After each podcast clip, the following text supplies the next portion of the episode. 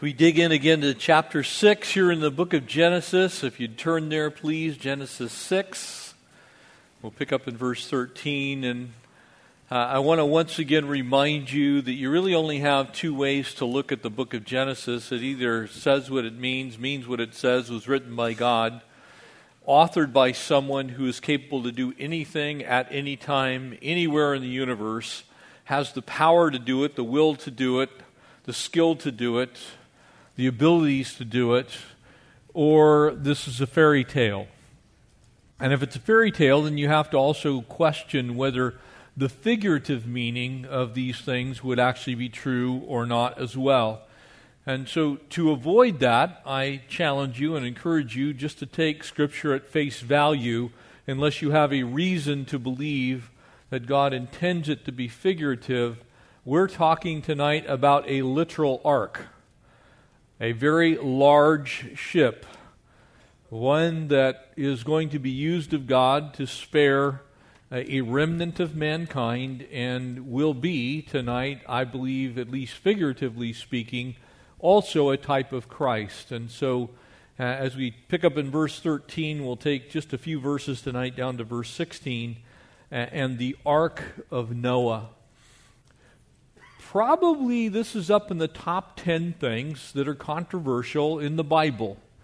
Uh, it is one of those things that if you claim to believe that, in fact, uh, a man worked on a ostensibly a ship for 120 years, built it on dry land that had never seen rain, that was nowhere near a large body of water, uh, that people will look at you like you have the proverbial third eye in the middle of your forehead. Uh, very often, people will claim that you're nonsensical, that you're foolish, that you believe in fairy tales and myths. And, and I hope tonight really is a kind of the beginning of a two part study on this particular aspect of the flood, which is coming. But I think it also bears discussing that this is by no shake of the imagination more far fetched than believing that the entire universe came into existence from nothing exploding and getting highly ordered. And so be careful about the ridicule that you accept without simply stating, Are you sure? And I'll share a story with you from the late Dr. Henry Morris, whom I listened to on a radio program in 1992 uh, defend this very passage uh, against a radio host who was an avowed atheist. And he asked some pretty silly questions, and I'll share them with you tonight. So, would you join me? Let's pray, and we'll pick up in verse 13 here in Genesis chapter 6. Father, thank you for the truth of your word. And Lord, we pray tonight that as we read and study, that your Holy Spirit would be the interpreter of all things Lord, you'd take my opinions and pull them out of the mix, that you from heaven would instruct us as your people. Lord, we bless you for leaving us this record of how you saved mankind. Lord, in a time when the world was going the wrong direction, there was still a righteous remnant, and you have always saved the righteous remnant. And we thank you for that because we're a type of that same remnant, Lord, those that have been saved by grace and through faith. And so, in that righteousness that we have in Christ, we also will one day be saved from your wrath. And so, God, please speak to us tonight, we pray in Jesus' name. Amen. Verse 13 here in Genesis 6 And God said to Noah, The end of all flesh has come before me, for the earth is filled with violence through them. And behold, I will destroy them with the earth. And I want you to pause for just a second and recognize what God is saying. God is saying that not only is mankind in a large part and almost in its totality irredeemable, in other words, God has made a determination that man has gone a direction that he cannot recover from, but man has also polluted the earth in such a way that he is going to destroy the earth with man. And that is a very important distinction. Because as you look at this, if God says that, then we would expect there to be evidence of a global cataclysm. And that evidence better be severe, and it should be worldwide because this is a worldwide flood. And we'll make the case for that over the next two Sunday nights. And he goes on to say in verse 14 Make yourself an ark of gopher wood. The moment you say this to someone who has a bent that there is no God and that this is a fairy tale, they immediately go down a whole bunch of, of roads of reasoning. That you're, you're trying to tell me that someone with no nautical experience, someone with no construction experience that we're aware of, someone who has little ability to manufacture a ship is going to be able to do that by God telling them to make an ark, in essence, a box of gopher wood, and make rooms in the ark and cover it inside and outside with pitch. And we're going to take this apart tonight so that you realize what God is actually saying here. He's being very descriptive in the original language in the Hebrew. And as he is very descriptive, he's saying several things to us. And I think that it'll become very easy to understand why God would say these things in this way. And this is how you shall make it. And before you get into all the, you know, well, how come he didn't say there's so many beams and there's a keel that looks like this, and you need to make sure that it's properly stressed for the weight of the lumber and all those things, you, you can well imagine that uh, all of those details would be fairly meaningless, not only to those who heard these things, but also those who would read them coming after, because they would have no way of understanding uh, the hydrodynamics of a large vessel like this because no one had ever built one. In fact, none like it would be built uh, for the better part of four and a half thousand years. And so this is a one time ship. It will be the largest floating vessel that mankind would see until well after uh, the Romans began to build ships that were roughly 350 feet long. Um, but this one's bigger than that. And so it is something that has never been seen by these people, nor would it be seen by another group of people for a very, very, very long time. This is how you shall make it. The length of the ark shall be 300 cubits, its width 50 cubits, and its height 30 cubits. And we'll dig into the measurements here in a minute. You shall make a window for the ark, and you shall finish it to a cubit from above. And so there is a very small window in the upper portions of the ark, and set a door of the ark in its side. That's an interesting fact.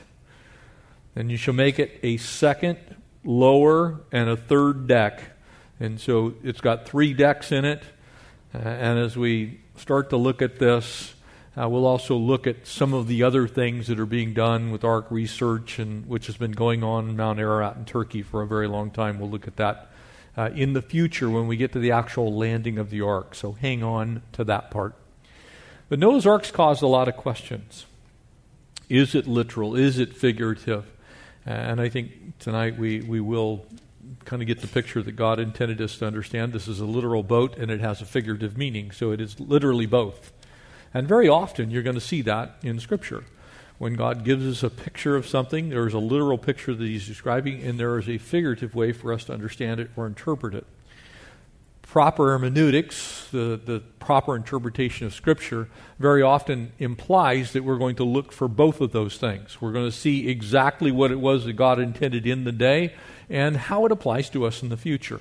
And so that will be very clear with this particular boat.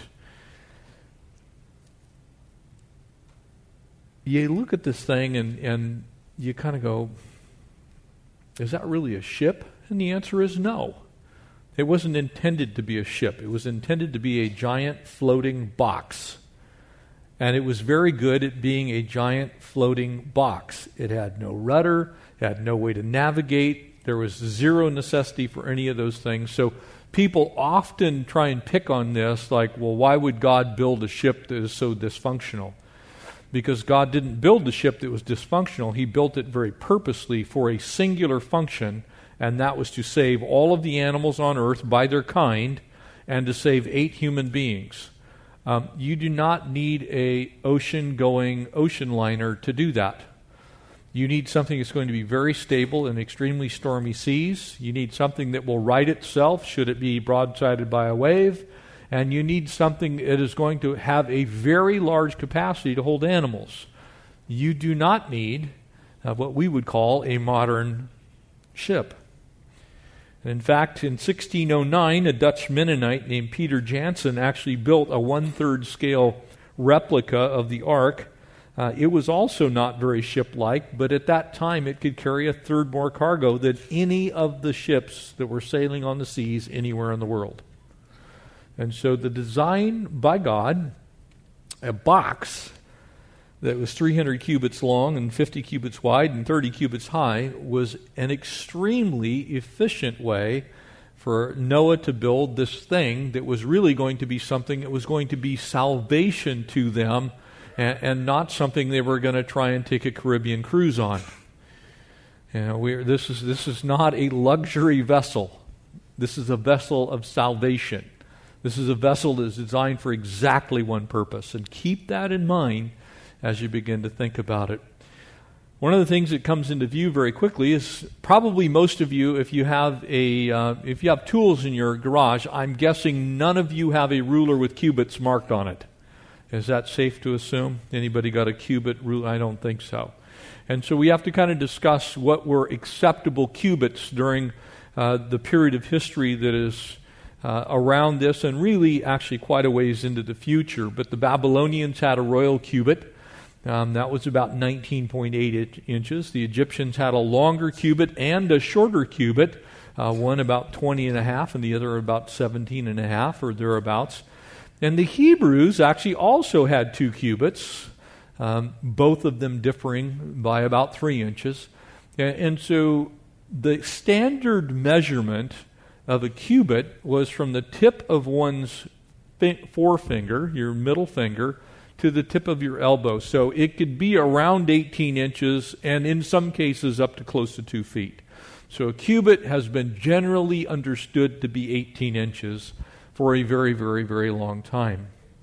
And so when you think about that, uh, this is going to make a, a, ship that would be somewhere in the neighborhood of about 438 feet long, 72 feet high, and uh, 43 feet wide. So, to put it into perspective, uh, it, it would go through this room lengthwise more than twice. It would be a little bit higher than the highest point in this room, and it would be a little bit wider than from the back wall of the stage to the pillars that sit out there. So, this is a big box. Uh, probably some of you have uh, been following what Ken Ham has been doing in Kentucky, and he built the Ark Encounter. Uh, they went with the Babylonian cubit to construct that particular uh, replica of the Ark, and I will tell you straight up, uh, it's way too nice. Uh, they, they, did, they did go with the larger, the Hebrew larger cubit, and so if you travel there, this is what you're going to see. Uh, it's a very, very, very large boat. And yes, those are cars and trucks that are parked on the one end, so you can kind of get the scale of what this thing would look like. Now, I, am going to tell you, there were no curves on it in Noah's day. Uh, there was nothing that remotely resembled a keel as there is on this. Um, but other than that, it was pretty much a floating box without all the niceties on it. And so as you think about it, this was designed for a single purpose. Uh, it, it, if you look, you can see in the very right hand, almost in the corner, you can see a tanker truck down there to give you a little bit of the sense of scale. You'll also notice that in the description here, there was a small, what appears to be a parapet wall, which was highly likely also the formation of a cistern. So, one of the things that you're going to have to have, you're going to be floating around for a year, you're going to need an awful lot of drinking water. You're going to have a ton of animals on there and a whole bunch of human beings, and it's going to be raining.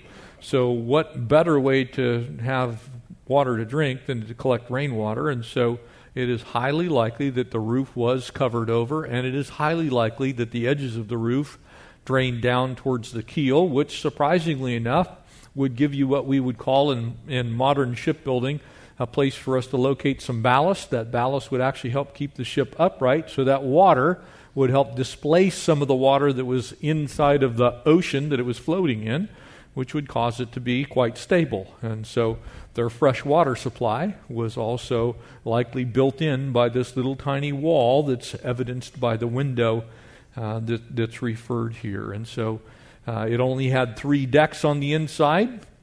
Each one of those decks uh, would be roughly 15 feet tall.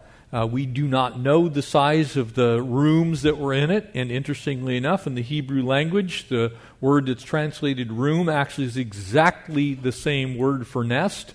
And so there were locations where you could put various types of animals. The one thing that is absolutely essential is the, the volumetric capacity of this particular vessel, and it is absolutely huge. And so if you look at it, uh, and you put it in a comparison, most of you, we might even have some dock workers in here, some longshoremen. If you're in here, you'll know what I'm going to be saying next. Uh, if you take a railroad flat car and you put a couple of those 40 foot cargo containers on there, that's about the, the length of a single railroad car, is two of those. Uh, if you were to take and split this particular ship up, into those types of containers, you would end up with 522 railroad cattle cars inside of the ark. That is a whole bunch of space. And so when people start talking about, well, you know, it's not big enough and all the animals on the face of the earth, we're going to throw in some additional details uh, next time. But what we do know about this particular uh, floating box is it would have been highly stable. It would have oriented itself to the oncoming waves uh, because something that is long and stable like this, the moment it becomes struck by a wave, it will automatically orient itself to that, run parallel to it. And so God did a great design and He made it plenty big enough. And the reason that that is important is if you took uh, and, and put sheep sized animals in there, you could squeeze about 125,000 of them in there. Uh, and, and as there are no more than roughly living or extinct 25,000 or so specific species, and again, make sure that you use the right words here because remember, God created things after their own kind, right? He didn't make Labradors, German Shepherds, wolves, dachshunds, and Chihuahuas he made a couple of types of dogs, and then through uh, what the process, what processes you would normally expect through genetic mutation, uh, recombination of DNA, and those types of things, you can end up with all kinds of different variation within its own kind, within its own species. But there have never been, at any point in time, if you look at the species variation, in other words, the variation of species themselves, about 25,000 distinct species. And God's pretty smart so he's not going to have you take, you know, every single example of each species. He's going to allow for those things to genetically uh, do what they do today, which is you'd have all kinds of weird dogs. I mean, it's it's crazy how many types of dogs there are now. I mean, uh, there there there are there are labradoodles and doodle doodles and doggy. You know, it's crazy. I saw some little dog that looked like a little tiny bear, and I was like, what is that? And then somebody told me what it was. I'm like, there's no way in the world that those dogs ever got to know each other that way, but it apparently they did, you know. God's very wise. He does not need all of our messing around with genetics in order to produce an awful lot of genetic diversity. And so, a fairly small gene pool adequate, adequately uh, altered over some time, and you'll get lots of variation in hair length and skin color and horn length and nose length and all those kind of things. Uh, that still happens to this day. And, and strangely enough, I'll, I'll, just share with you this, this story. And this is actually a transcript from that. Uh, I actually got this eventually from, uh, from Dr. Morris's son. Uh, but it goes like this Dr. Henry Morris, for those of you who don't know, his seminal work was the Genesis record. Uh, it's probably the, the greatest work that I know of on the Genesis flood. It's a massive volume, has been added to a number of times, but it goes through all the scientific uh, data that would be necessary to kind of prove these things. And he was being interviewed on a radio station in San Diego, the original Uh, Creation Science Museum was down in Santee. We used to live not very far from there. Uh, and so Dr. Morris is being interviewed by this avowed atheist.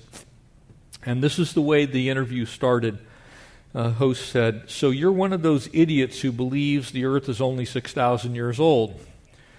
Tell me one thing. How did Noah get all those millions of dinosaurs aboard, aboard Noah's Ark? And Dr. Morris asked him if he knew how many dinosaurs there actually were in the fossil record. He didn't know, but he said there were too many to get on the ark. Dr. Morris went on to explain, he says that if they were indeed on the ark at all, there are only about 600 species of dinosaurs in total in the entire fossil record. So he starts correcting some of his paleontology. He went on to say that a vast majority of those dinosaur species have been identified by fewer than 10 bones. So, to put that in perspective, when you see these dioramas where there's multiple dinosaurs in them in a museum, or you see a replica of an Allosaurus or a Tyrannosaurus or a Stegosaur or something like that, when you're looking at that, you have to understand that very few full skeletons of those dinosaurs have ever been found. There's actually only 37 species of all the all totality of all dinosaurs that have ever been found complete.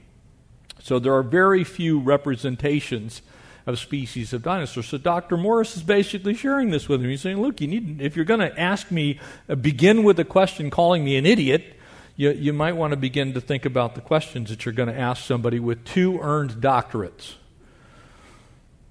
Two earned doctorates, not honorary doctorates, earned doctorates. He went and finished the work to get them. So he explains that, and he says, so those kinds could have done all kinds of things.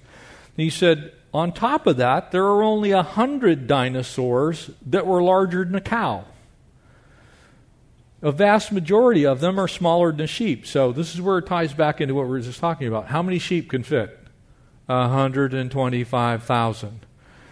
So if most of the animals prior to the flood were vegetarian, and you only need one example from each species in order for them to you know, to replicate a male and a female, then, you know, he says, I, I don't know. So the guy goes on, he says, it's still ridiculous. He goes, Are you telling me that all the fish and the whales and the clams and everything were on the ark? And Dr. Morris said, No, I don't know about you, but I think clams and fish are all pretty good in the water. He says, and furthermore, the Bible says, so he starts quoting the Bible, and he says, the Bible says that the only thing in the ark were those which have the breath of life. And so the guy goes, So you're trying to tell me that the millions and billions and trillions of insects, he says, Do you know anything about insect life? He says, They don't have lungs so they don't breathe. And they don't. Insects absorb oxygen through their exoskeleton, generally speaking. They have membranes on their body, and they actually absorb oxygen from the atmosphere. They don't breathe, so they don't have breath of life. So, not one of the insects needed to be on the ark, though I'm sure there were some of them, because they had uh, animals on there, and I'm sure some of the insects were there. He says, So we don't even know how many of those that there were on the ark. He went on to say, he says, so it was restricted only to land animals and, and, birds. And Dr. Morris said, yes, but only a handful of the bird species needed to be on the ark. Says some of them could have been flying around, floating on rafts of material, and those types of things. And he goes, he says, well, Dr. Morris asked him a question. He says, do you know how many there were? He says, no, I don't, but they couldn't fit. And Dr. Morris asked him another question. He says, do you actually even know the size of the ark? And he says, no, I, I don't, but it wasn't big enough. And Dr. Morris stopped and he says, I see the problem. He said, You're asking me questions about the size of something that you don't know the size. Of. He says it's an unknown number of animals couldn't fit into a boat of an unknown size, and that's a problem to you. And that's kind of the way people look at the Genesis record. They don't actually stop long enough to actually look at it and do a little bit of the math that's involved to figure out exactly how many animals could fit inside this thing, and then to understand how many actual species there are even today on the face of the earth. All we do is we run around with there's trillions of, you know, different types of insects on the face of the earth. That's true. There are trillions of insects on the earth, but there are not trillions of types of insects on the earth. There, there, are, there are a number of species of insects that are all basically the same. You don't need you know, every one of the 2,756 species of what we would call a fly. You know, you only need a couple of the flies in order for the flies to continue. And so the point is this you kind of need to do your homework before you start mocking uh, the fact that there was a very large boat that was built by a guy with no boat building experience uh, because he wasn't building an ocean liner, he was building a box. And so if you move on from where we're at currently, and you look at, we, we know you can stick about 240 sheep or so inside of one stock car. So you could have gotten maybe 125,000 sheep on the ark. And because there are only 25 distinct, 25,000 distinct species uh, ever at any point in time on the face of the earth that needed to be in the ark, the bottom line is you would have only needed about 60% of the capacity of the ark to carry the number of animals that have ever existed on the face of the earth, uh, assuming that God is smart enough to know that he doesn't need to put adult elephants on the ship. He, does, he doesn't have to stick the very largest of all of the kinds of, of any of the animals he's going to have on the other side of the flood. And on top of that, there in Genesis chapter, chapter 1, it reminds us that God creates all these things in their own kind. And so we know that by the time day six comes, these kinds of living creatures, the cattle, the domesticated animals, the creeping things, were all in existence, but they did not have the massive variation that we see today. Uh, if you travel to any place where they're raising cattle, you might find 20, 30 different types of cattle, but they're all cattle. Uh, if you look at an Angus next to a Brahma, next to a Holstein, uh, yes, they're going to look substantially different. They'll be different size, but they're all still of the exact same genus and species. So, you know, it, it's not that big a deal uh, to God to, to do some of these things. It's just big to us because we have the perspective of the National Geographic Channel, uh, and that is it can't happen. Which, interestingly enough to me, uh, I will watch some of those programs, and they're very fond of you know having programs about dragons and dinosaurs and could they be real? And they go on the basic premise that there might still be dragons on the face of the earth. And so they spend a whole show only to tell you we can't actually find one, but they're looking for one. So they're admitting that they're probably, they, they might well still be here. We believe that they might still, still be here, but we can't find one. So they're looking for something that they believe is here, but once somebody like me says, Well, I believe it's here too, well, we don't believe in it anymore. Job chapter 40 and 41 brings up two large animals, and again, we'll look a little bit at these later when we get into the actual flood account. Behemoth and Leviathan, and, and both of these uh, are, are, very easily discernible as what might potentially be uh, some of the large sauropods or, or the larger uh, dinosaur or dragon legends from around the world. When you look at the, the world's history, there are dragons in virtually every single culture that there is on the face of the earth. And it really doesn't matter which culture you talk about. European culture, absolutely. Here, Native American culture, absolutely. There are flying lizards in almost every culture. These are absolute things. And as I showed you when we began this study, uh, some Peruvian burial stones, at least insofar as the Incans are concerned in Peru, uh, it is pretty likely that they must have at least seen some of the dinosaur species that uh, we find popular, like uh, Triceratops, uh, probably an Allosaurus.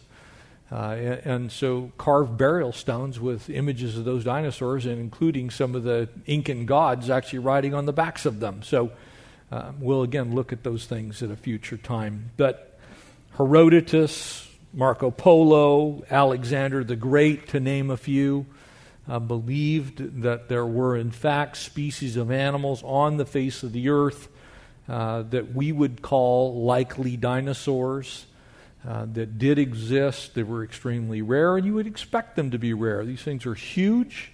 Uh, they didn't play well with others. They took large amounts of space. You know, it's it's always striking to me because people will say, "Well, you know, it's just impossible." And yet, when we go looking for snow leopards, people can wander around for years and not see a single snow leopard. Uh, and so, why would you expect that something is trying to hide from you that's very large that could be underwater would be easy to find? I don't know, but people somehow think about it. When you look at cave drawings, when you look at the dragon legends and those types of things, there's just too much evidence to believe that there weren't animals in existence that we do not have today that likely were uh, in existence then. And so this tabha, this ark, this floating box, uh, was absolutely large enough and it was absolutely uh, sufficient for the task at hand. It could have easily floated in this primeval sea that would have had a ton of sediment churned up in it. Uh, so it would have been highly buoyant, much more buoyant than normal water. And uh, I, I think that when we look at it, we just take it at face value. God did what he did, he said what he did, this is what he said he did. When you look at the ark details, and I want to look at a few of them as we uh, move through this, there were three decks, each 15 feet high. Uh, to give you an idea of 15 feet, it's actually about two feet underneath that soffit that's over my head. Uh, so you could get things like elephants and giraffes and those types of things in some of those decks. We also are not told that each one of them was exactly the same. So, God being God, I'm pretty sure He probably had one of them that was a little larger than the rest, uh, and maybe a couple of them that were slightly smaller and broken up into smaller spaces for smaller animals. You know, God's not a dummy. It isn't like He would have just, you know, okay, I want you to make absolutely every single room exactly the same size. It's kind of like if you've ever done a garage organizer the one thing you don't want to do is make every single cubicle exactly the same size because then you find out that your shop vac doesn't fit in those little holes that you made for all the little boxes that say DeWalt on them. You know, they fit nice in that little tiny space, but your shop vac doesn't. So uh, I think it's pretty safe to say that God would have transmitted the information uh, to Noah to make the diversity uh, that, that was necessary. It's also interesting the species of wood because gopher wood uh, is really a, a, type of modern day cypress that wood is still found in throughout Greece, throughout Turkey. Um, it's extremely durable, and in fact, the very first doors that were put on St. Peter's Cathedral uh, in Rome lasted over a thousand years that were made out of gopher wood, out of cypress. And so it's an extremely durable, it's a highly dense wood. It grows very, very slowly. And so it also contained a tremendous amount of pitch. It was impregnated with it. And so it would have been fire resistant, would have been water resistant. Uh, it would have been perfect for the task at hand. And, and, so, you know, we look around and go, well, it's kind of twisted and it doesn't grow straight. Well, again, you have to remember that that's a function of environment. And so the reason that trees are twisted, their limbs are shorter. If you have a hostile environment with high wind, uh, the limbs have a tendency to go sideways. They grow more out than they grow up that day and time. Remember that the, the economy of scale of the, the atmosphere was a much denser, much wetter atmosphere. There were not storms. It, matter of fact, it had never rained, and so trees would have grown much straighter, much taller, and they would have grown for a very long time because they didn't have things like pests. Uh, there weren't people running around cutting them all down. And so it's entirely possible that the, the cypress that we would find tough to, to uh, dig up on the face of the earth today in large quantity was readily available to Noah.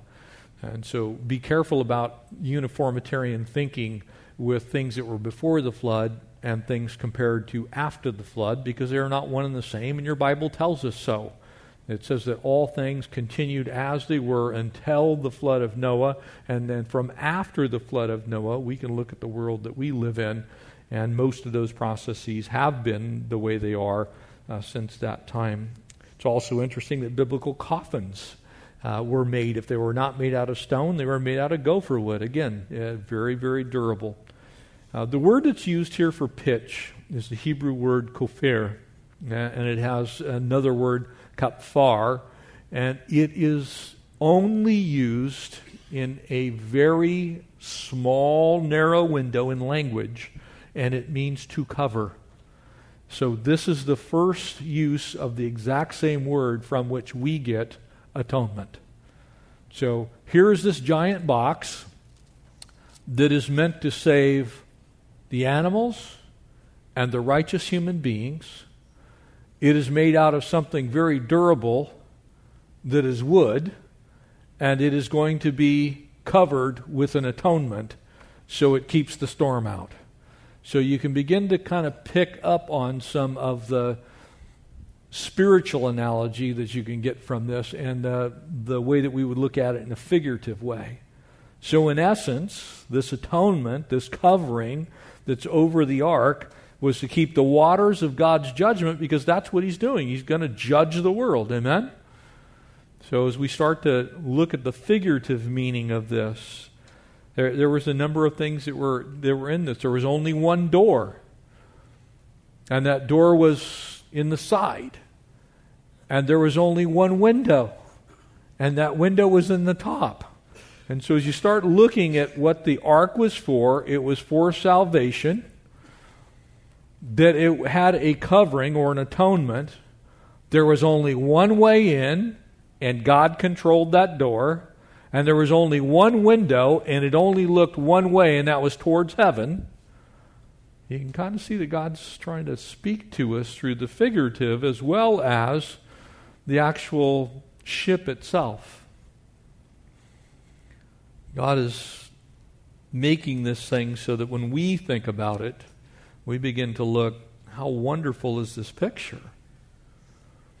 How beautiful is it? How many doors are there into salvation? Just one. Amen? So we'll pick up now the figurative meaning in this passage, and it for most of us tonight is, is the important part of this. I believe that the ark is real. Uh, whether it's going to be uncovered under the ice cap on Mount Ararat or not remains to be seen. That would be a pretty awesome artifact if we ever do find it. Uh, whether it's there or not, somebody asked me, and I get asked this all the time why didn't God preserve, and then they usually name things like the cross, Jesus' tomb, you know, the, the exact spot. How come, you know, they didn't build a big monument when Jesus was crucified and mark that spot? And I actually think the answer is fairly simple. Because we at human being, as human beings have a tendency to begin to worship places and things.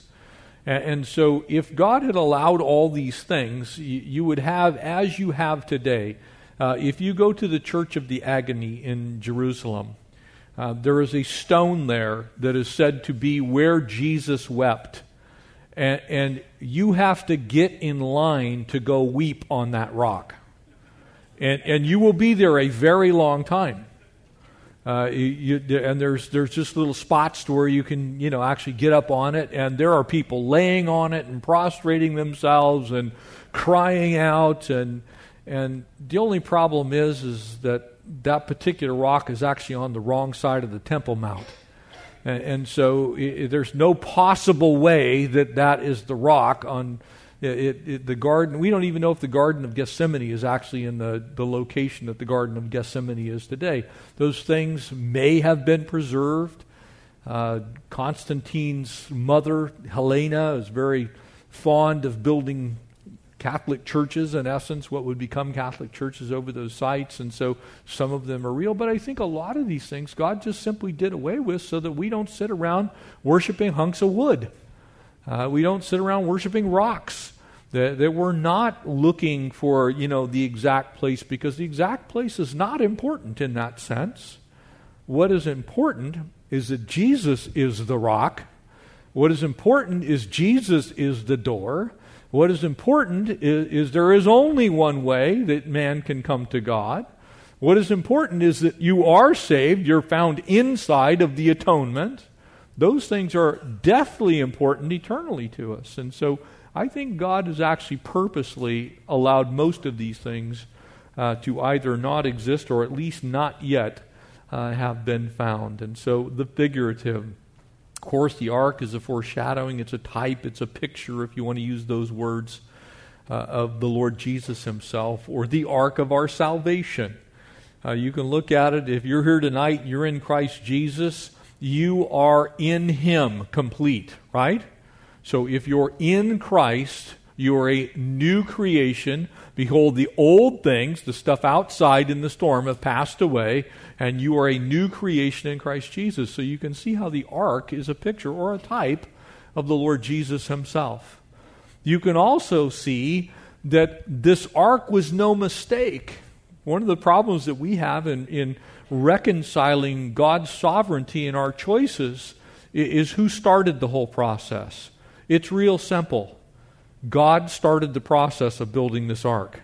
He's the one that gave instruction to Noah. He's the one that saw the problem. He's the one that gave the plan. He's the one that said, build it this way, build it this size. It started with God. Salvation begins with God. Salvation does not begin with man, it begins with God. God came looking for us. We responded to that because we recognized our sin, but salvation begins with God. So the ark was God's idea. Noah didn't just sit in his yard one day, you know, it was like sitting in his lounge chair roasting some, you know, steaks on his barbecue or something and go, you know what, I just need, need to build a boat. I just was thinking about it. It's like, man, what happens if it rains? There's no way in the world that Noah would have come concocted a plan on his own in a place where there had not been any sea yet, there was no rain yet, and, and he's just like, man, I just kind of got a burning desire to build a boat. No, God gave him that plan. So what we see is the plan of salvation, the plan to rescue the righteous, the plan to remember he was saved by grace. We saw that last week, right? We saw grace through faith come to Noah. The plan was to cover him. And so he, he gives this incredible picture of look, I'm going to take the initiative to save you. But it's going to take your obedience. It's going to take your choice. It's going to take your faith. Noah, you're going to have to trust me. Because you're going to have to get inside that boat. You're going to have to take the time to build that boat. You're going to have to be obedient to my call, and you are going to have to listen to what I say, and, and if you do and get inside, you're going to be safe. But if you don't, you're going to die with everybody else. So, again, it's a picture of how God is dealing with us still. It's how God is still at work in our lives. We have to also remember that relative to his generation, God saw something in Noah that was different than the rest of the world, didn't he? He was righteous in his generation. Now, notice I didn't say he was perfect. He was righteous in his generation. There was something different about Noah. And the same picture is available in David's life. Amen? Anybody in here that thinks that David was perfect and that's why God saved him, uh, we need to talk. David was not perfect, David was perfected. Eventually, he came to faith. Eventually, by grace he was saved. Eventually, when Jesus said Tetelestai, he headed off to heaven. But he was saved by his faith. He trusted God even when he was a sinner. That's the picture of Noah. Noah was kind of a mess. No, Noah wasn't perfect, but Noah trusted God. I praise God for that example. Is there anybody perfect in here? Because there isn't one up here, and there's only one of me, so I'm telling you I'm not. No, we're not perfect. That's why it takes grace. That's why it takes faith. It takes us believing that God has a plan, that God actually is coming after us. But relative to his generation, Noah was a righteous man. In fact, that passage that we looked at a couple of weeks ago in uh, 2 Peter 2, it says there in verse 5 For God did not spare the ancient world, but preserved Noah, a preacher of righteousness, with seven others when he brought a flood upon the world of the ungodly. In other words, he, he looked at this heart that Noah had, even though he wasn't perfect, he sought the righteousness of God. And so, again, it's a picture of faith, it's a picture of grace. It's a picture that God chose Noah and Noah chose God. Those two things have to happen. God can do all kinds of choosing from his side, and you can say, I don't want it. And you can do all kinds of choosing, but if God doesn't have a plan to save you, you're not going to get where you need to go. So, God's plan, your choice, your salvation is based on both things happening. It's not a work by you, it is grace on God's part. But that same God that Ephesians 2 said, who is rich in mercy, anybody love that passage? But God, who is rich in mercy because of his great love wherein he loved us, even when we were dead in our transgressions and our trespasses, has made us alive together with Christ. You can almost see the ark.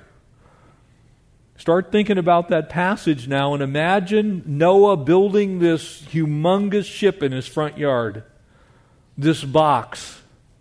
And then think of Ephesians chapter 2, verses 4 and 7. Or, yeah, 4 through 7. Has raised us up with him, seated in, in the heavenly places, that in the ages to come he might show us the surpassing riches of his grace. You, you see, that's a, that's a picture of the ark. That's exactly what happened to Noah. Noah was a sinner, and he met a Savior. And when he was found in Christ, in a figurative sense, he was safe, he was preserved. And so, this whole picture is Jesus being that ark that is our safety from the penalty of our failure, our sin. You, you see, Noah was a sinner also. He found grace in God's sight and he cries out to God. He's obedient. When the world was upside down, was the world upside down in Noah's time? It absolutely was. God says it was completely evil. It was going the wrong way. The world was upside down. But Noah was able to rock, walk right side up in an upside down world. That's what grace does. Grace enables us to walk right side up in an upside down world. It's our safety net. So Jesus is these things. Notice the similarities here. Was there another ark? Were there like a fleet of arks? Were there competing arks? You know, was Bob down the street? Did he have a nicer ark with air conditioning? Was there an easier ark? Was there a free ark? yeah, this ark was free. Anybody who wanted to get in could get in. But there was only one. There was exactly one ark.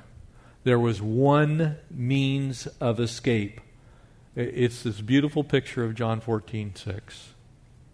I am the way, and I am the truth, and I am the life, and no one comes to the Father but by me. It's a picture of the Ark of Noah. There's only one way, the ark. There's only one truth. It is only inside the ark that you will be saved. There's only one way. You got to go through the one door, and God controlled the door. Isn't that crazy? Because only those that came to Noah could get in. There were lots of people on the earth. God had to speak to them by the Holy Spirit to send them there so that they could get in the ark. That's the Holy Spirit drawing men into salvation. It's this beautiful picture uh, of New Testament things in the sixth chapter of Genesis. By the time we get to, Gen- to John chapter 10, this analogy of the door gets stressed even more. Jesus is actually going to tell us point blank, I am the door. And he who enters in through me will be saved. And he will go in and go out and find pasture. In other words, when God's controlling the one door, it's the only door that you can go in. But if you go in, you got God and God's got you. It's Noah's Ark. It's the exact picture. The righteous man that was inside the ship, we find everyone coming to Noah. Noah was not going out and finding everyone else, they came to him. It's a picture of the Holy Spirit at work in your life, my life. That's why the Apostle Peter could say, There is salvation in no one else. There's no other name under heaven whereby men must be saved. There is one door in the side of the ark. There was atonement, there was a covering over the ark. If you were inside of it, you were safe. If you were outside of it, you were dead. That's why Peter could say, There's no other name. There's no other door. There's no other way. That's why the exclusivity of the gospel of Jesus Christ is so offensive. That's why people hate it. When you talk to people who believe in some other way of salvation, this is why they hate biblical Christianity. This is the reason. Because narrow is the way that leads unto salvation, unto righteousness. And few there are who find it. How many are going to be inside the ark? Eight. That's few out of all the people of the world. Now, I'm not saying that that's all there are that are saved today, and praise God, grace is crying out, and there are millions, maybe a couple of billion people on the face of the earth that have found Jesus Christ as Lord and Savior. But there's still only one way, there's still only one ark. You see, Noah's family got inside the ark and they were perfectly safe. Again, John 10 says this My sheep hear my voice, and I know them, and they follow me. And I will give eternal life to them, and they will never perish, and no one will snatch them out of my hand. My Father who has given them to me is greater than all, and no one is able to snatch them out of the Father's hand, and I and the Father are one. That's the ark. The one way. Once you're inside, you're safe. You're perfectly safe, protected from the wrath of God. You see, when you say you're saved, that's what you're saved from. If you want a technical definition, when you say you are saved, what you are saved from, because salvation implies that there's something you're saved from, right? You're saved from God's wrath, which rightly you should have. God has perfect justice at his disposal, and he uses it, dispenses it perfectly. So we should experience the wrath of God, but we are saved from it because we're found inside the ark. Jesus. That's the glory of this passage. You can see God laying out, and He's going to next, and this is, again, the beautiful part of this particular chapter. He's going to next make a covenant, a two party agreement with Noah. And then he's going to describe this covenant and all the benefits of it. And I love this. He's, he's going to say, Noah, here's what I'm going to do for you, and this is what I want from you. And the glorious thing that he wants from Noah is one simple thing it's obedience. Just do what I say. You ever wondered why Jesus said, You are my disciples indeed if you keep my commandments. It Doesn't mean you're saved by them. It means the fruit of you being inside the ark is that you keep the commandments of God. The fruit of your life becomes a representation of who you are as a new creation in Christ Jesus. You have a heart to do God's things God's way. You look at the world differently. You see, and this is why it's important that the window was in the ark. Because they could look up and they could see God, but they could not see the world. There was only one door. You know, sometimes in our, our little, you know, our Bible study classes for children's ministry, we kind of picture all the animals up on the roof and, you know, Noah's walking around and doing all kinds of cool stuff. But the bottom line is that from what we know from the Bible, they could only look up. That's the only place they could look was up. They couldn't look out. In other words, they could not see the destruction. They could not see the pain. They could not see the wrath of God. They could only see the glory of God. That's what God wants for you.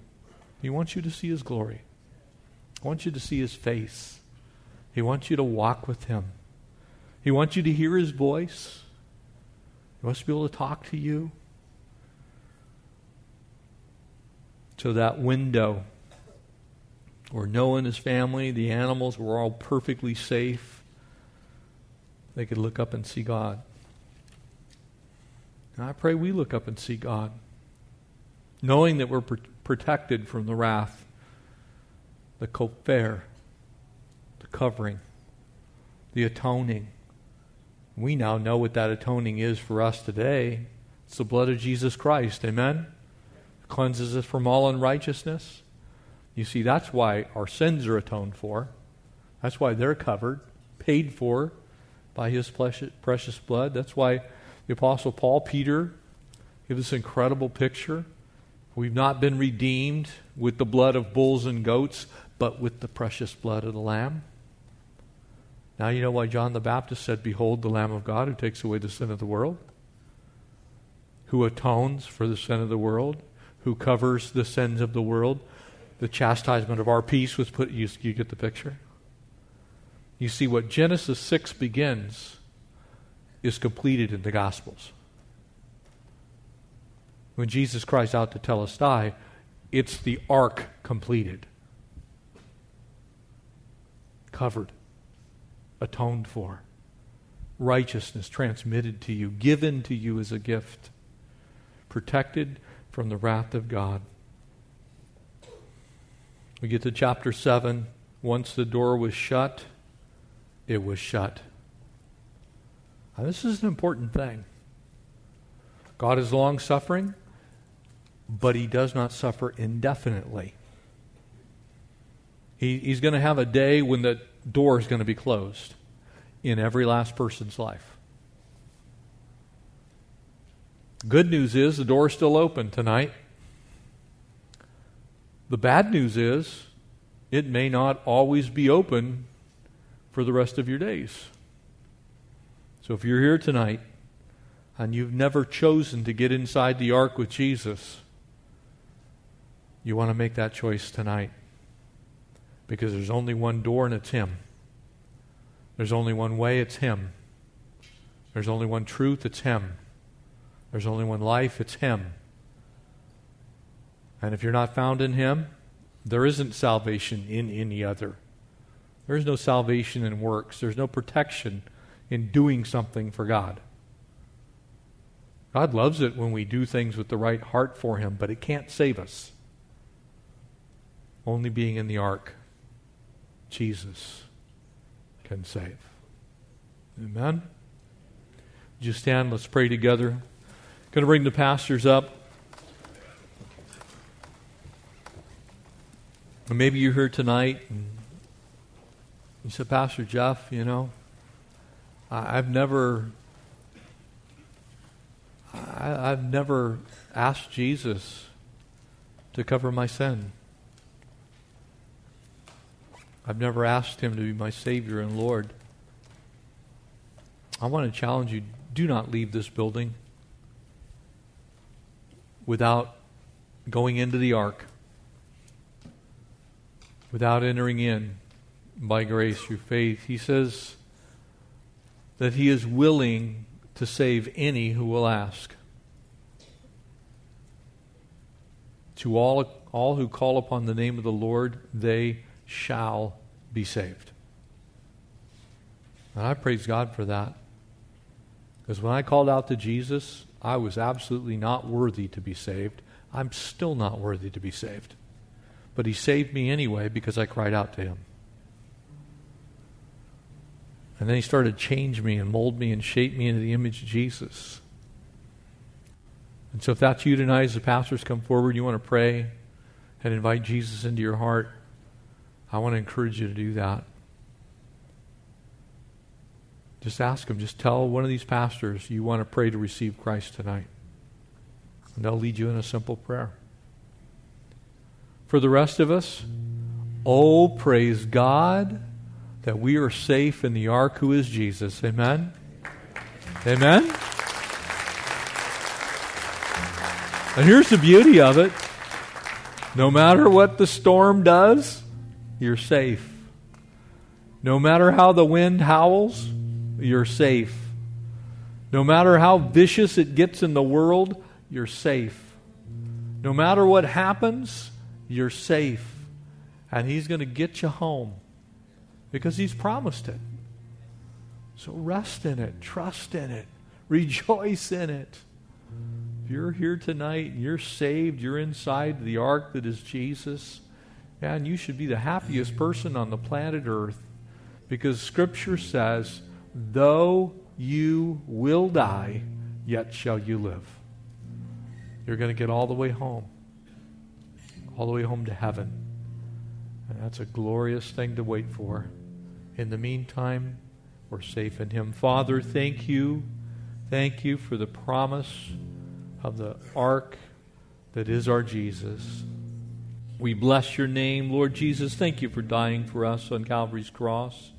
Thank you that we are not redeemed with the blood of bulls and goats, but with the precious blood as of the Lamb, unblemished and spotless, the blood of Christ.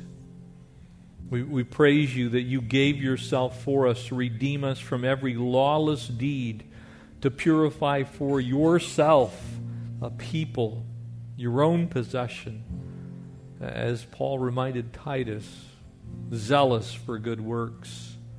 Lord, we thank you that we walk in the light as you were in the light. We have fellowship with one another because the blood of Christ has cleansed us from all sin.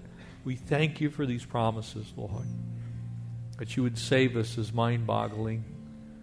We ask that you would bless us and anoint us and use us, Lord, for your glory. And I pray tonight, if there's anyone here, that they would come from their seats, come up here, and invite you, Jesus, into their life so that they could be safe in the ark too. Pray these things in Christ's name. Amen.